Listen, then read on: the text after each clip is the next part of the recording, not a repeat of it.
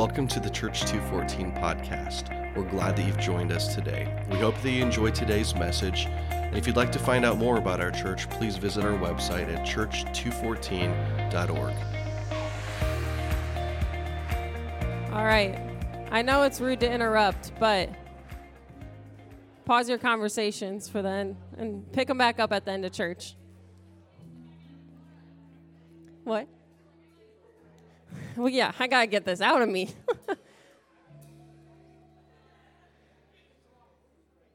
my husband has learned that between my sisters and I, we just constantly interrupt each other. So, you're welcome.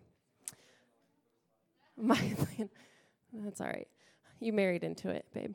Um, I just can't believe this is our last night here. It's I I'm excited for what's next, but it's kind of bittersweet because I feel like this has been an intimate space for our church. Um,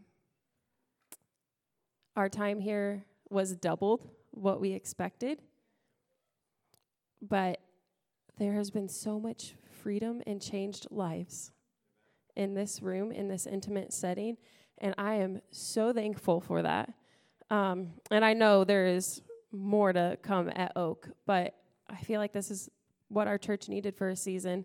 Um, coming off of 2020 and a really hard year, uh, we just we needed some intimacy, some family time, and so I'm so thankful for that. And it's God has just one more gut punch for us before we leave this place. So hold on, because He's not done, and we're going out with a bang tonight. this this series. Um, I feel like the Lord crafted such unique messages for the four of us uh, Heidi, Chris, Ryan, and I. But it was so, it's been so cool to see how He's woven them together and how He shows us that He works in every single part of our lives. Just like Blake was praying over all of us. And my, my heart in preparing for this message is that the desire of my heart would become the desire of his heart. And that hit the nails hits the nail on the head from where Chris left us last week. Um, and I have I when I prepare for a message, I often doubt the word God gives me, and I get it like months in advance. But I need lots of confirmation. Uh, and last week, I was talking to Heather before church, and she was just asking me to tell her a little bit about what I felt the Lord gave me for my message. And I was like, yeah, I think I'm going to go um, with the book of Ruth. And, but I was like, I'm still not sure yet. I'm, I don't know. And I gave her like some other options that I felt. And then Chris is up here preaching, and he mentions Ruth. And Heather just looks back at me with a smile, like, there you go. That's what you needed. So I am excited because this is a very underrated book in the Bible. I feel like um, if Hollywood would get a hold of it today, it would be a Hallmark movie. Like a Hallmark Christmas movie that I am guilty of watching, and they're all the same storyline. Thomas is shaking his head at me because he hates them. But it's like the desperate girl goes back, goes to a town, and then she marries the boy who is saving the Christmas tree farm whatever you want to do. There's so many different ways that they twist the same storyline, and there's new ones every year. Yes, you would. the Christmas special is coming up, or the July Christmas special is coming up for you just in time, Melissa. But this book actually has so much depth to it, and I feel like we miss, um, we've missed that the depth and what God did in the lives of the people in this book. Um, so it's actually an appendix of the book of Judges, and it was more than likely written by Samuel before David's reign as king of Israel. And when I was researching and studying, um, that said because of how the book ends with um, the line of David. And so, when the time when judges ruled um, was a pretty dark time for Israel, there was no set king. And so, it was kind of like the judges were like military leaders. And so there were these military leaders ruling over the land. and there was a famine in Israel. And so the book opens with a guy, I'm going to probably butcher his name, and I listened to it on the Bible app to prep myself so many times. his name's Elam- Elimelech, and his wife Naomi. And then they had two sons, Mahlon and Chilion. And they left their home in Bethlehem and they moved to Moab. And it's interesting that they moved to Moab because the Moab and the Israelites were not friends. They didn't like each other. And so while they were there, Amalek ends up dying and he leaves his family leaderless in a foreign land. And then both of the sons end up marrying Moabite women, and their names are Orpha and Ruth. But then 10 years later, the sons end up dying as well. And so poor Naomi, she's left without her sons or her husband. And we're going to pick up in verse 6 on the rest of their story. When Naomi heard in Moab that the Lord had come to the aid of his people by providing food for them, she and her daughter in laws prepared to return home from there. With her two daughters in laws, she left the place where she had been living and set out on the road that would take them back to the land of Judah. Then Naomi said to her two daughters in laws, Go back, each of you, to your mother's home. May the Lord show you kindness as you have shown kindness to your dead husbands and to me. May the Lord grant that each of you will find rest in the home of another husband. And then she kissed them goodbye, and they wept aloud. And they said to her, We will go back with you to your people. But Naomi said, Return home, my daughters. Why would you come with me? Am I going to have any more sons? Who could become your husbands? Return home, my daughters. I am too old to have another husband. And even if I thought there was still hope for me, even if I had a husband tonight and then gave birth to sons, would you wait until they grew up? Would you remain unmarried for them? No, my daughters. It is more bitter for me than for you, because the Lord's hand had turned against me. At this, they wept aloud. And then Orpha kissed her mother in law goodbye, but Ruth clung to her. Naomi is distraught. How she thought her life was going to turn out, it crumbled before her eyes. She lost her husband, she lost her sons. And then she's left with nothing but the clothes on her back. And she's become bitter. She's like, Girls, this is worse for me than it is for you. I've lost more than you have. And we can see that she starts to harden her heart towards God. But how often is this us? When things don't go our way and our plans crumble before our eyes, don't we get a little bitter? We get frustrated with God because it wasn't supposed to be this way, and it's worse for me than it is for them and we become content with our circumstances, and then we take on the spirit of self pity. And so we start throwing ourselves pity parties because it's worse for me than it is for them, and we're going to stay sulking in our pit. Church, self pity keeps us from having the humble hearts. It's associated with pride, in my eyes, the spirit of pride. And so it keeps us from asking God to change things. It blinds us from seeing the places where He's actually moving in our lives. It, it steals it steals our peace. The enemy comes to steal, kill, and destroy. And so it steals our peace, it steals our joy. It steals us from seeing the goodness of the Father and the ways that He works in every single detail, whether we believe it or not. Church, God, He shows up. And He's always working and He's always moving. Verse 15. Look, said Naomi, your sister in law is going back with her people and her gods. Go back with her. But Ruth replied, Don't urge me to leave you or turn back from you. Where you go, I will go, and where you stay, I will stay. Your people will be my people, and your God, my God. Where you die, I will die, and there I will be buried. May the Lord deal with me, be it ever so severely, if even death separates you and me. When Naomi realized that Ruth was determined to go with her, she stopped urging her. Good girl.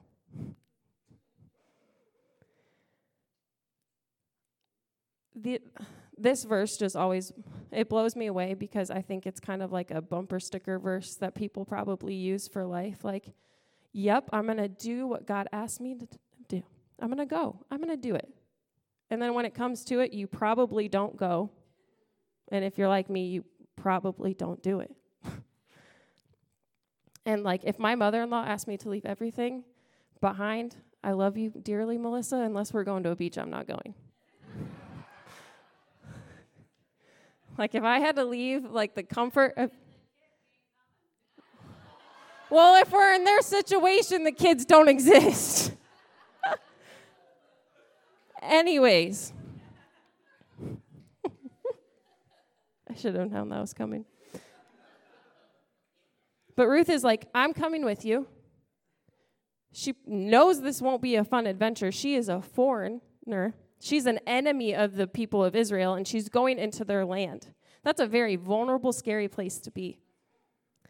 She's a grieving widow, and she easily could have told Naomi, you know what? Yeah, you have nothing left for me. You're right. I'm going to stay here. I'm going to stay where it's comfortable. I'm going to marry a Moabite man, not an enemy of my people. I'm going to stay with the gods I have known my whole life, the, the idols that my parents have raised me to worship. But instead, she says, No, I'm going with you. Your people will be my people. Your God will be my God. I'm going to leave behind everything I know. And I'm going to follow you into a place where it's probably going to be really uncomfortable for me. And Lord, may we have that loyalty and selfless devotion to you. Because Ruth probably only knew this God from being married into this family, and from what we know, she's not completely devoted to him yet. But she's devoted to the vows that she made to Naomi's son. And that's why she's picking up and leaving with her and not leaving her behind. She was committed to Naomi's son. And Naomi had nothing left to offer her, but she still chooses to stay committed to the vow she made to her. And Jesus, He offers us everything. And I don't think we would do the same for Him. A friend was telling me a question that Barbara asked at Living Room Nights a couple weeks ago. And I'm kind of glad I wasn't there because if I was put on the spot, I would have been ashamed of my answer. But you get it now, anyways, and it's recorded on a podcast. So if Jesus showed up here tonight and he said, Come and follow me, and leave everything behind that you know, would you be able to do it? And I have been battling that question for the last two weeks as I prepared for this message because I'm still at a place where 100% I don't know if I could. Last week I brought our son to the altar and I was like, okay, God, I surrender to him to you. I trust you. I trust your plan for his life.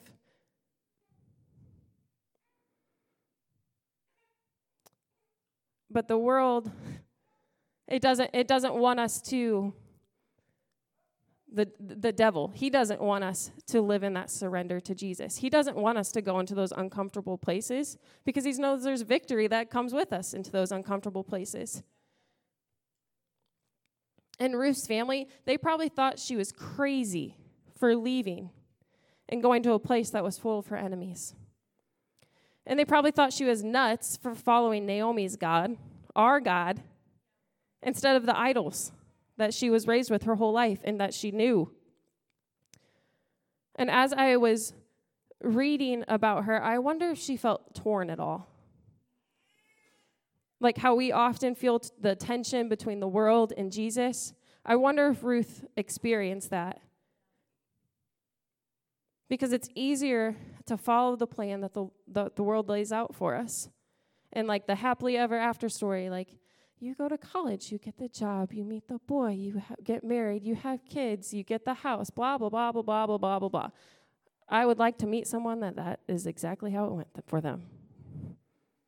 Because that is not what happens.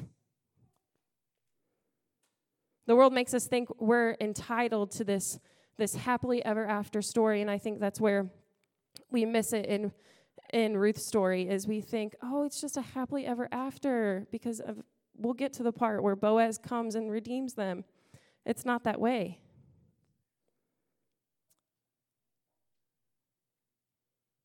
She put she looked like a fool to the closest people to her. And most of the time in the world that we live in, when we choose Jesus, we look like a fool. But the Lord wants to ask you this question Are you willing to look like a fool to the rest of the world and choose Jesus?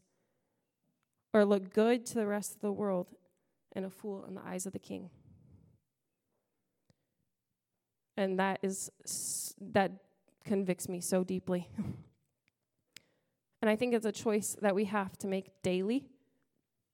Because I think of the pastors who have gone to prison over the last year for Jesus, or martyrs who have died because they've chosen to proclaim Jesus over their own lives. And the reality is that most of us in this room will probably never be faced with a choice that extreme to choose Jesus. But there are daily things that we can do to leave everything we know behind and follow his plan and not choose the things of the world. And so, church, are you willing to look like a fool and follow after the plans God has for your life? It's risky, it's uncomfortable. But Ruth shows us what it's like to go in an unknown place. So Ruth and Naomi, they arrive in Bethlehem. And our poor girl Naomi, she's still stuck in her pit. People were like excited to see her. They're like, Naomi, you're back. And her name means pleasant. She's like, Nope, call me Mara, which means bitter. Because the Lord has made my life very bitter. I went away full, but the Lord has brought me back empty. Why call me Naomi? The Lord has afflicted me. The Almighty has brought misfortune upon me. And no, so Naomi is stuck having this pity party, and her and Ruth are probably starving because they've had no one providing for them. And so Ruth is like, I'm going to go into the field. I'm going to pick up the leftover grain behind the people who are harvesting.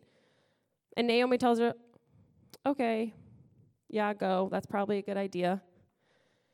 And God, being woven in the details of every plan, the field Ruth ends up working in belongs to a relative of her father in law who passed named Boaz. So, chapter 2, verse 5. Boaz asked the overseers of his harvesters, Who does the young woman belong to? The overseer replied, She's the Moabite who came back from Moab with Naomi. She said, Please let me glean and gather among the sheaves behind the harvesters. She came into the field and has remained here from morning until now, except for a short rest in the shelter. So Boaz said to Ruth, My daughter, listen to me. Don't go and glean in another field, and don't go away from here. Stay here with the women who work for me. Watch the field where the men are harvesting and follow along after the women. I have told the men not to lay a hand on you. And whenever you are thirsty, go and get a drink from the water jars the men have filled. At this, she bowed down with her face to the ground. She asked him, Why have I found such favor in your eyes that you notice me, a foreigner? Boaz replied, I've been told all about what you have done for your mother in law since the death of your husband how you left your father and mother and your homeland and came to live in a, with a people you did not know before. May the Lord repay you for what you have done. May you be richly rewarded by the Lord, the God of Israel, under whose wings you have come to take refuge. And Ruth said, May I find to may I continue to find favor in your eyes, my Lord. She said, You have put me at ease by speaking kindly to your servant though I do not have the standing of one of your servants. I love the vulnerability um, that is portrayed here and how choosing to go with Naomi probably wasn't an uh, easy choice for Ruth. I, we just talked about that tension because they were both widowed and they left every, she was leaving everything she had ever known, which is scary. Vulnerability is scary. And following Jesus isn't easy.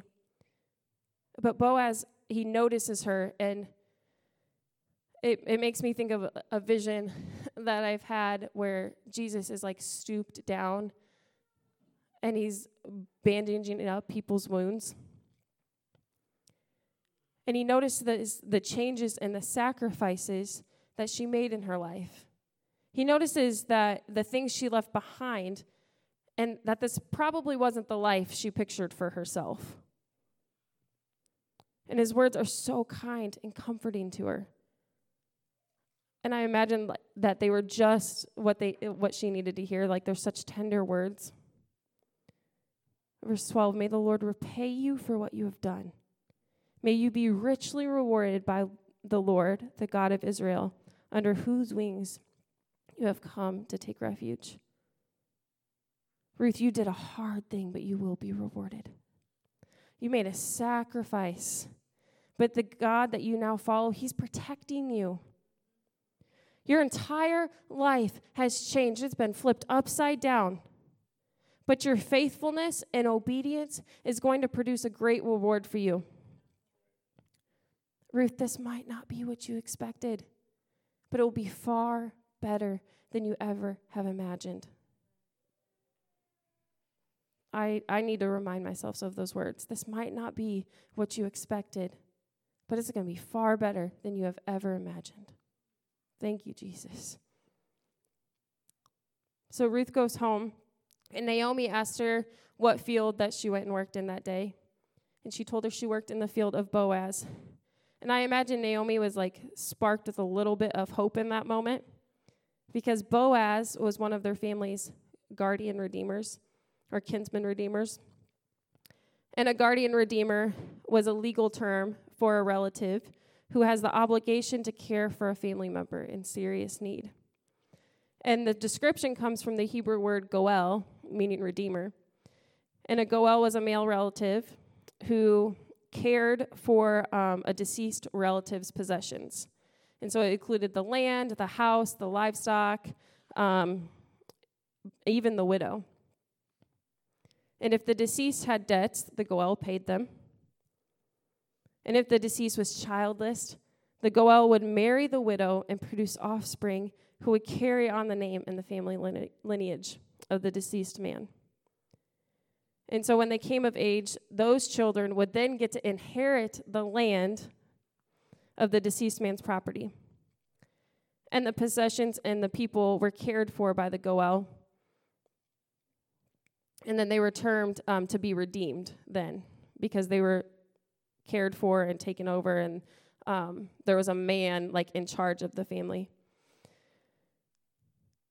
But the Goel's responsibility was very sacrificial.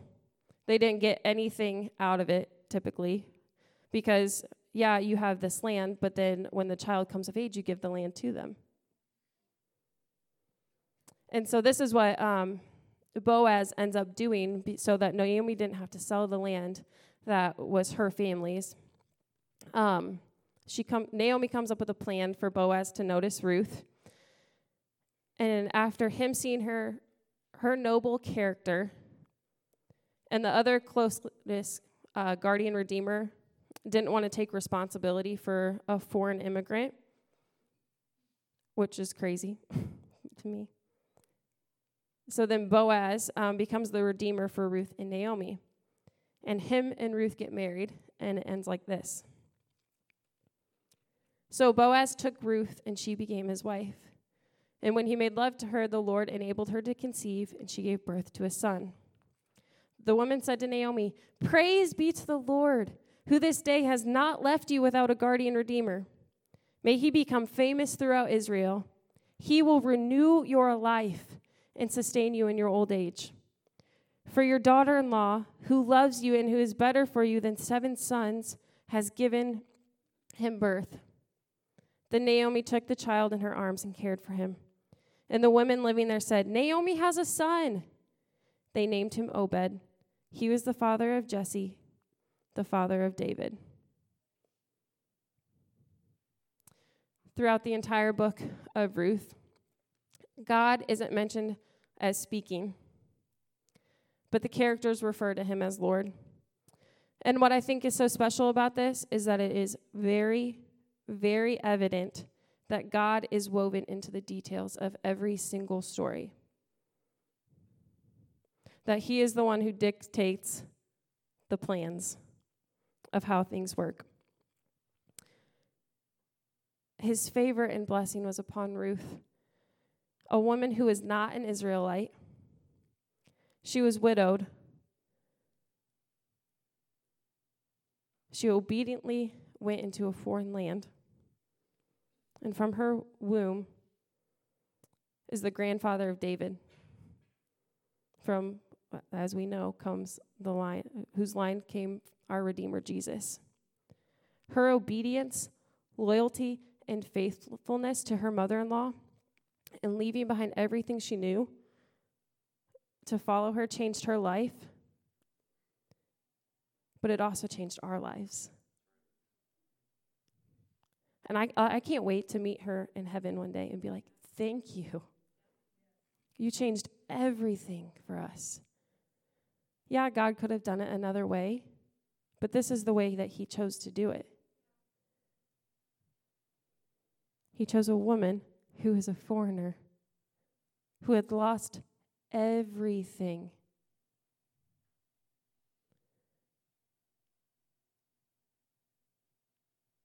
To carry the grandfather of David. I'm just, I've just continued to be blown away by that.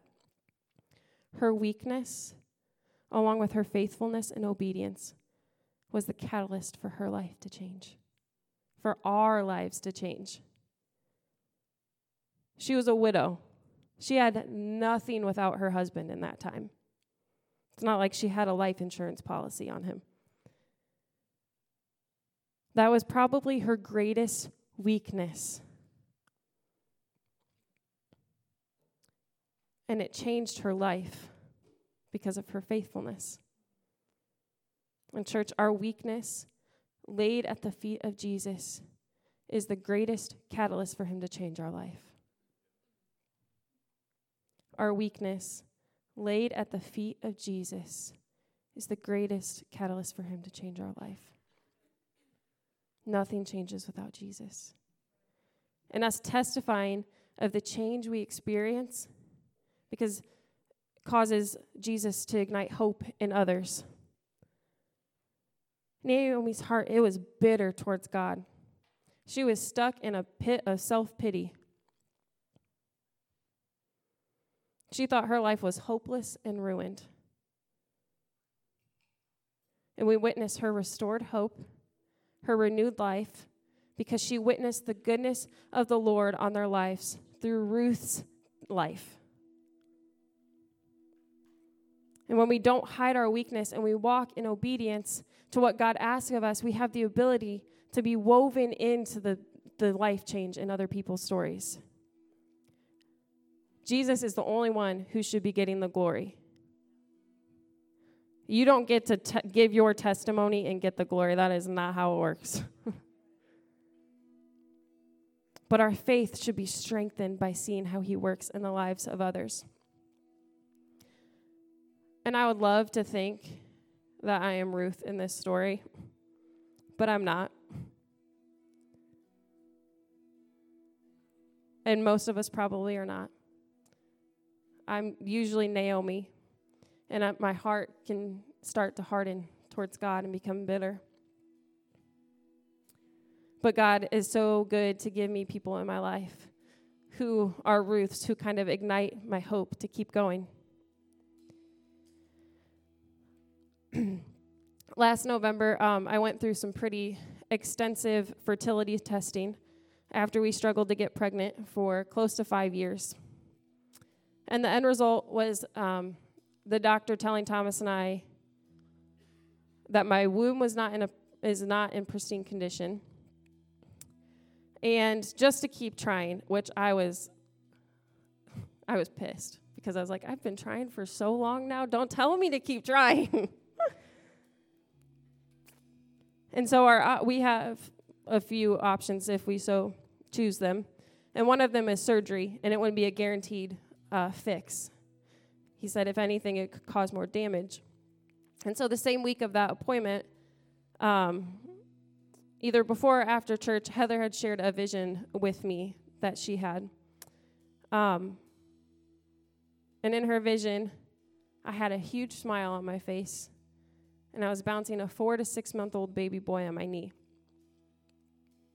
And after what felt like devastating news, her obedience and sharing that vision with me um, is what kept sparking my hope as cycles came and went, and I experienced some of the worst pain I had ever been in.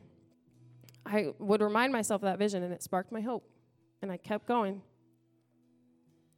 And on January 28th, um, I had experienced excruciating cramping and pain, and I felt like I was in the early stages of labor. And my heart broke because and I was devastated because I would give anything to have that pain produce a child.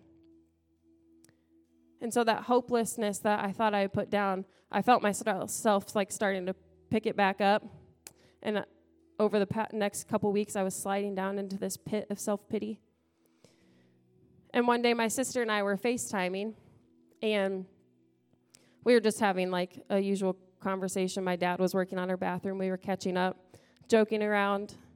And then she got a group text from her friend group.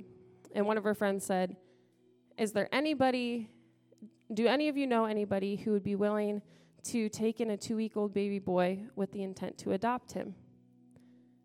And she's like, Do you want me to give them your information? I was like, Yes, right now. She's like, Don't you need to ask Thomas? He was sleeping, he had worked the night before. I was like, I'll ask him when he wakes up. It doesn't matter. Just send her my phone number right now. and after days of uh, back and forth communication, we got to meet um, our sweet baby boy, Teddy. And I know that I know that I know that he is a miracle straight from heaven.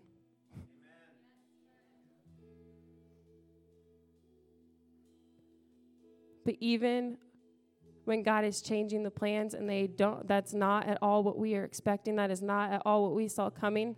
We weren't even trying to adopt. He, his aunt jokes that he, she's the stork that dropped him in our laps. But just this week, I was struggling with the fact that I'm not his birth mother. I was struggling that with that I don't know him well enough, and God, I don't know, like, what if he gets taken away from us? Like, I, I don't know if I trust th- this change in the plans. I don't know if I can handle, I don't know if I can handle this. And I was reminded that my weakness laid at his feet is the greatest catalyst for him to change everything. And I think about our weaknesses laid at his feet. The king of the world stepped down off of his throne. He looked our heavenly fathers in the eyes and he said goodbye. And I can only imagine what that felt like. Because goodbyes, as temporary as they are, they bring a deep level of pain and grief.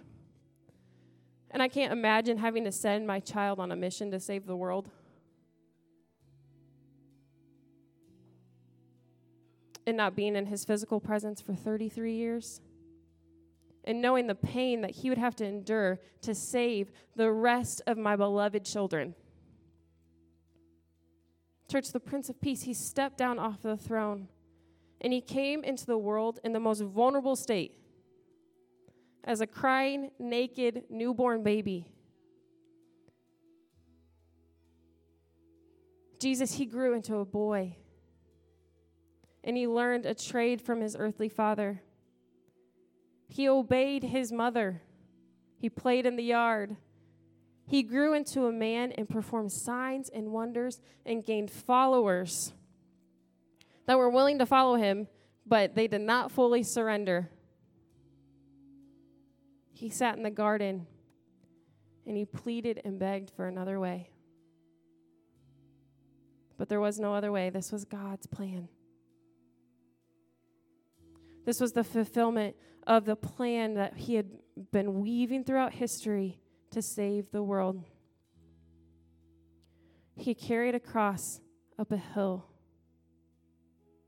He had stakes driven through his hands and feet. His side was pierced with a sword.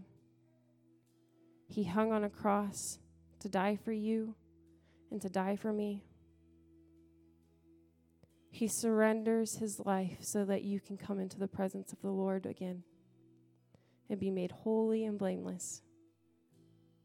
Jesus, he surrendered his life for you.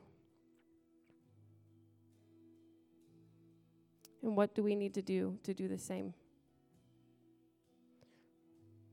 Be like, okay, God, I trust this plan. I'm all right with it. I'm going to leave behind everything I know and I'm going to follow you. Or maybe you're sitting here tonight and your heart has been hardened towards God and you've become bitter and you can't see Him working in the details because you, you have those blinders up and you just don't get it. There are some things in this life that you are just not going to get. You'll get the answers when you get to heaven. But He is good enough to trust. He is faithful enough to trust. We just sang about it earlier. He is the promise, He keeps His promises. Jesus dying on the cross is proof that He keeps His promises to us and the little things that we get so so caught up on like god i thought you were going to do this. Come back to jesus. That is his greatest the greatest promise he could ever fulfill for us. And if it takes laying the little things back down at the cross day in and day out and be like, you know what, God, your plan for my life is way better than anything I could ever picture. Let those walls come down, let it crumble and break his plan for your life is greater than you could ever imagine. He has an abundant and full life for you. And, but it just takes laying those things down. I felt uh, pretty strongly when I was preparing for this message that um, that He wants to soften the bitter hearts that He wants to stamp out the spirit of religion that keeps you from surrendering. But most of all, He just wants an intimate relationship with you. Because without Jesus, nothing changes. We can't take a step forward without him. It's like walking in a, walking in a circle. You're going to live the same desperate, broken, sad life without him. Jesus, we we come before you, Lord, and I I lay at your feet the times that I have picked up the spirit of self-pity just this morning. Lord, and I lay it at your feet. And I ask that you would use my weaknesses to change my life to see you working in the smallest of details. To not be scared when you ask me to step forward and I not know what ne- what's next.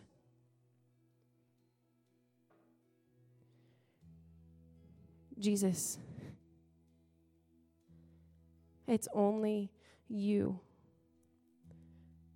It's only you that causes our life to change. And Lord, I pray for the hearts in this room who have who have hardened and become bitter. Jesus, I just pray that they would explode in that that hard rock that had been has been formed against them, Lord, that it would break off. That you would place inside of them a heart of flesh. We know that you do. Your word says that you do. You are faithful to keep your promises. And so I thank you for the places that you are hammering out in our lives where we have become stony and stubborn. Lord, thank you that we can feel again.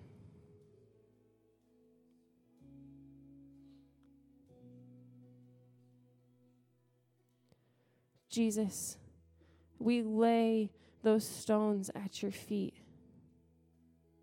And we ask that you would change our lives. Lord, we are thankful for the power of our testimonies and how you are working in our lives daily to build our stories. Give us eyes to see that. Give us eyes to see you in the smallest of details. Lord, when we all wake up tomorrow morning, may our first thought be, Lord, thank you for another day. Thank you for breath in my lungs.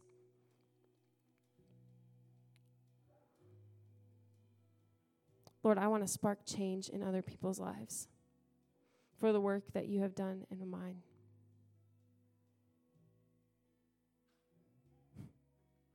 God, you're just so, so good to us.